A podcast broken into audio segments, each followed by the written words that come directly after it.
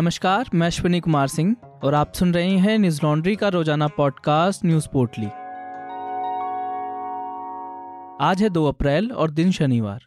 तीन दिवसीय भारत दौरे पर आए नेपाल के प्रधानमंत्री शेर बहादुर देवबा ने शनिवार को हैदराबाद हाउस में पीएम नरेंद्र मोदी से मुलाकात की। दोनों नेताओं की बैठक के दौरान सौर परियोजना को लेकर एक बड़ा समझौता भी हुआ। बैठक के दौरान पीएम मोदी ने कहा कि हमने नेपाल की जल विद्युत विकास परियोजनाओं में भारतीय कंपनियों की अधिक भागीदारी पर भी सहमति व्यक्त की है और अब नेपाल अंतर्राष्ट्रीय सौर संगठन का सदस्य बन गया है। पीएम ने कहा कि देवबा भारत के पुराने मित्र हैं। भारत नेपाल संबंधों के विकास में उनकी अहम भूमिका रही है। हम आदिकाल के सुख दुख के साथी रहे हैं। नेपाल की शांति, प्रगति और विकास की यात्रा में भारत एक सुदृढ़ साथी रहा है। बैठक को संबोधित करते हुए नेपाल के प्रधानमंत्री शेर बहादुर देवबा ने कहा, दोनों नेताओं में भारत नेपाल संबंधों के विभिन्न पहलुओं पर मैत्रीपूर्ण बातचीत और उपयोगी चर्चा हुई है। उन्होंने कहा कि आने वाले समय में दोनों देशों में मैत्रीपूर्ण संबंध और मज़बूत होंगे और बैठक में इस पर विचार भी साझा किया गया है। देवबा ने इस दौरान प्रधानमंत्री मोदी के दूरदर्शी नेतृत्व की भी प्रशंसा की और भारत की ओर से कोरोना महामारी के दौरान प्राथमिक वैक्सीन सहायता और दवाएँ चिकित्सा उपकरण पाने के लिए धन्यवाद भी दिया। देवबा तीन साल में भारत की यात्रा करने वाले पहले नेपाली प्रधानमंत्री हैं। उनसे पहले मई 2019 में नेपाली प्रधानमंत्री के पी शर्मा ओली, नरेंद्र मोदी की दूसरी बार प्रधानमंत्री पद की शपथ ग्रहण समारोह में हिस्सा लेने भारत आए थे। इससे पहले शुक्रवार को भारत पहुँचे नेपाली प्रधानमंत्री ने बीजेपी अध्यक्ष से भाजपा कार्यालय में मुलाकात की। अपने दौरे के आखिरी दिन रविवार को देवबा और उनकी पत्नी वाराणसी दर्शन करने जाएँगे। देश में कोरोना वायरस के कम होते मामलों के बाद देश भर में कोविड गाइडलाइंस में ढील दी जा रही है। केंद्र ने सभी राज्यों से आर्थिक और सामाजिक गतिविधियों में छूट देने के लिए कहा है। हालाँकि इसके साथ ही कोविड उचित व्यवहार का पालन कराने की भी बात कही है। केंद्रीय स्वास्थ्य मंत्रालय के अनुसार बीते 24 घंटों में कोरोना के 1260 नए मामले सामने आए। कुल 1404 लोग 24 घंटों में कोरोना से ठीक भी हुए हैं और तिरासी लोगों की मौत हुई। देश में कुल कोरोना के मामले चार करोड़ तीस लाख सत्ताईस हज़ार पैंतीस हो गए हैं। इससे पहले शुक्रवार को एक हज़ार तीन सौ पैंतीस नए केस मिले थे। कोरोना के कम होते मामलों के बीच भारतीय आयुर्विज्ञान अनुसंधान परिषद, आईसीएमआर की वैज्ञानिक प्रज्ञा यादव ने कहा, भारत ने अभी तक विषम मिश्रित टीके की खुराक पर कोई नैदानिक परीक्षण नहीं किया है, लेकिन अमेरिका में दो अध्ययन किए गए थे, जिनमें बेहतर रोग प्रतिरोध क्षमता दिखी थी। यूपी में भी जिन लोगों को मिश्रित खुराक दी गई थी, उनमें भी वैसे ही लक्षण दिखाई दिए। उन्होंने कहा, हम ओमिक्रॉन से काफ़ी आशंकित थे, लेकिन जनवरी के बाद हमें राहत मिली। बड़े पैमाने पर टीकाकरण और वेरिएंट पर शोध के कारण हमने ओमिक्रॉन पर काबू पाया। इस बीच कोरोना के नए घातक और तेज़ी से फैलने वाले म्यूटेशन का पता चला है। बताया जा रहा है कि इसमें ओमिक्रॉन के मुकाबले 10 गुना अधिक फैलने की क्षमता है। उधर डब्ल्यूएचओ ने चेतावनी दी है कि कोरोना फ़िलहाल खत्म होता नहीं दिख रहा है और आगे अधिक घातक वेरिएंट आ सकते हैं। इसके लिए सभी देशों को तैयार रहना चाहिए। वर्ल्ड हेल्थ ऑर्गेनाइजेशन डब्ल्यू के अनुसार कोरोना वायरस का एक नया वेरिएंट सामने आया है, जिसे एक्स ई के नाम से जाना जाता है। सबसे चिंता की बात यह है कि ओमिक्रॉन के अब तक के सबसे तेज फैलने वाले ओमिक्रॉन के सब वेरिएंट बी ए टू की तुलना में यह लगभग 10 प्रतिशत अधिक फैल सकता है।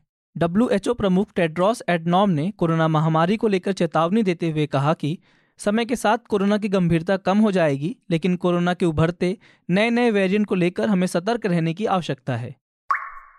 उत्तर प्रदेश शिया वक्फ बोर्ड ने भ्रष्टाचार के कई मामलों में जेल में बंद आज़म खान को झटका दिया है।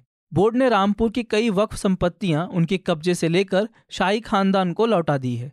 बोर्ड के अध्यक्ष अली जैदी ने शनिवार को बताया कि वर्ष 2012 में प्रदेश की सपा की सरकार बनने के बाद तत्कालीन वक्फ मंत्री आज़म खान द्वारा कब्जा की गई थी। अभी सिलसिले में की गई शिकायतों की जाँच के बाद रामपुर शाही परिवार की कई वक्फ संपत्तियाँ उनके असल मालिकानों को लौटा दी गई है। जैदी ने बताया कि खान ने अपने कार्यकाल में शिया वक्फ बोर्ड के तत्कालीन अध्यक्ष वसीम रिजवी से किले वाली मस्जिद और एक इमाम बाड़े समेत शाही परिवार की संपत्तियों को दूसरे व्यक्ति के नाम करवा दिया था।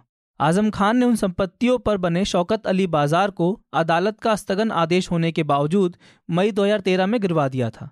जैदी ने कहा कि पिछले साल नवंबर में शिया वक्फ बोर्ड के पुनर्गठन के बाद शाही परिवार की वक्फ संपत्तियों पर अवैध कब्जे की शिकायतों की जाँच करवाई गई जिसके आधार पर यह कार्रवाई हुई है। गौरतलब है कि आज़म खान और रामपुर के शाही परिवार के बीच पुरानी रंजिश है। बता दें कि इस समय रामपुर सदर सीट से समाजवादी पार्टी के नवनिर्वाचित विधायक आज़म खान जौहर विश्वविद्यालय की ज़मीन घोटाले के मामले में सीतापुर जेल में बंद हैं। अभिनेता शाहरुख खान के बेटे आर्यन खान ड्रग मामले में गवाह प्रभाकर सेल की हार्ट अटैक से मौत हो गई। प्रभाकर इस पूरे मामले में एनसीबी के गवाह थे। प्रभाकर के वकील तुषार खांडेर के मुताबिक वह चैम्बूर के माहौल इलाके में अपने घर पर थे, जब दिल का दौरा पड़ने से उनकी मौत हो गई। बता दें कि प्रभाकर ने आर्यन खान ड्रग केस में तब के NCB zonal director Sameer Wankhede को आठ करोड़ देने की बात का खुलासा किया था। सेल का कहना था कि वानखेड़े मामले में स्वतंत्र गवाह आरोपियों को खरीदने की कोशिश कर रहे थे। प्रभाकर सेल ने दावा किया था कि वो केपी गोसावी का पर्सनल बॉडीगार्ड है केपी गोसावी की फ़ोटो इंटरनेट पर आर्यन खान के साथ वायरल हुआ था, जिसके बाद वह चर्चा में आए प्रभाकर के अनुसार, ड्रग के इस मामले में 25 करोड़ रुपए के भुगतान पर चर्चा की गई थी, जिसमें से एक अधिकारी समीर वानखेड़े के लिए आठ करोड़ रुपए लेने की बात हो रही थी। बता दें कि आर्यन खान बीते साल क्रूज ड्रग्स मामले में 2 अक्टूबर से जेल में बंद थे, बाद में 31 अक्टूबर को कोर्ट ने आर्यन को जमानत दे दिया था। 2 अक्टूबर को मुंबई से गोवा जा रहे क्रूज पर एनसीबी ने छापेमारी करके शुरुआती चरण में आठ लोगों को हिरासत में लिया था। एनसीबी ने छापेमारी करके बताया था कि क्रूज शिप पर ड्रग्स पार्टी चल रही थी, जिसमें एनसीबी के अधिकारियों ने आर्यन खान समेत कुल आठ लोगों को हिरासत में लिया था। इस मामले में एनसीबी पर भ्रष्टाचार के आरोप लगने के बाद समीर वानखेड़े व वा अन्य के बयान दर्ज करने के लिए पाँच सदस्यीय टीम को मुंबई भेजा गया। श्रीलंका में गहराती आर्थिक समस्या के बीच राष्ट्रपति गोदबाया राजपक्षे ने शुक्रवार को आपातकाल का ऐलान कर दिया। आदेश में कहा गया कि देश की सुरक्षा और आवश्यक सेवाओं की आपूर्ति के रखरखाव के लिए यह फैसला लिया गया है। इसके बाद पूरे देश में सुरक्षा बढ़ा दी गई। शनिवार को राजधानी कोलंबो में सेना की तैनाती के बीच दुकानें खोली गईं ताकि लोग ज़रूरी सामान खरीद सकें। इधर फ्यूल क्राइसिस से जूझते श्रीलंका की मदद के लिए भारत ने ऑयल टैंकर भेजा है। दरअसल भारत ने श्रीलंका को एक बिलियन डॉलर की क्रेडिट लाइन दी है। इसी के तहत चालीस हज़ार टन डीजल ले जाने वाला एक जहाज़ श्रीलंका पहुँचा है। राष्ट्रपति राजपक्षे ने अपनी सरकार के कार्यों का बचाव करते हुए कहा, विदेशी मुद्रा संकट उनकी देन नहीं है। आर्थिक मंदी काफ़ी हद तक महामारी से प्रेरित थी, जिससे श्रीलंका का टूरिज़्म भी चौपट हो गया। इमरजेंसी के ऐलान के बाद सेना संदिग्धों को बिना किसी मुकदमे की गिरफ़्तार कर सकती है और लंबे समय तक हिरासत में रख सकती है। राजपक्षे की सरकार को समर्थन दे रही ग्यारह पार्टियों ने कैबिनेट भंग कर अंतरिम सरकार के गठन की मांग की है। इनका कहना है कि हालिया कैबिनेट बढ़ती महँगाई पर लगाम लगाने में नाकाम साबित हुई है। इससे पहले हज़ारों लोगों ने राष्ट्रपति, राजपक्षे के निवास के बाहर विरोध प्रदर्शन और पथराव किया। जवाबी कार्रवाई करते हुए पुलिस ने लाठीचार्ज कर दिया। इस हिंसक टकराव में दस लोग घायल हो गए। हिंसा के आरोप में पैंतालीस लोगों को गिरफ़्तार किया गया है। न्यूज़ लॉन्ड्री सौ प्रतिशत विज्ञापन मुक्त प्लेटफॉर्म है। जिसका मतलब है कि हम किसी भी सरकार या कॉरपोरेट से विज्ञापन नहीं लेते। हम आपके समर्थन से चलते हैं। हम ऐसे ही स्वतंत्र होकर काम कर सकें। इसके लिए न्यूज़ लॉन्ड्री को सपोर्ट करते रहिए।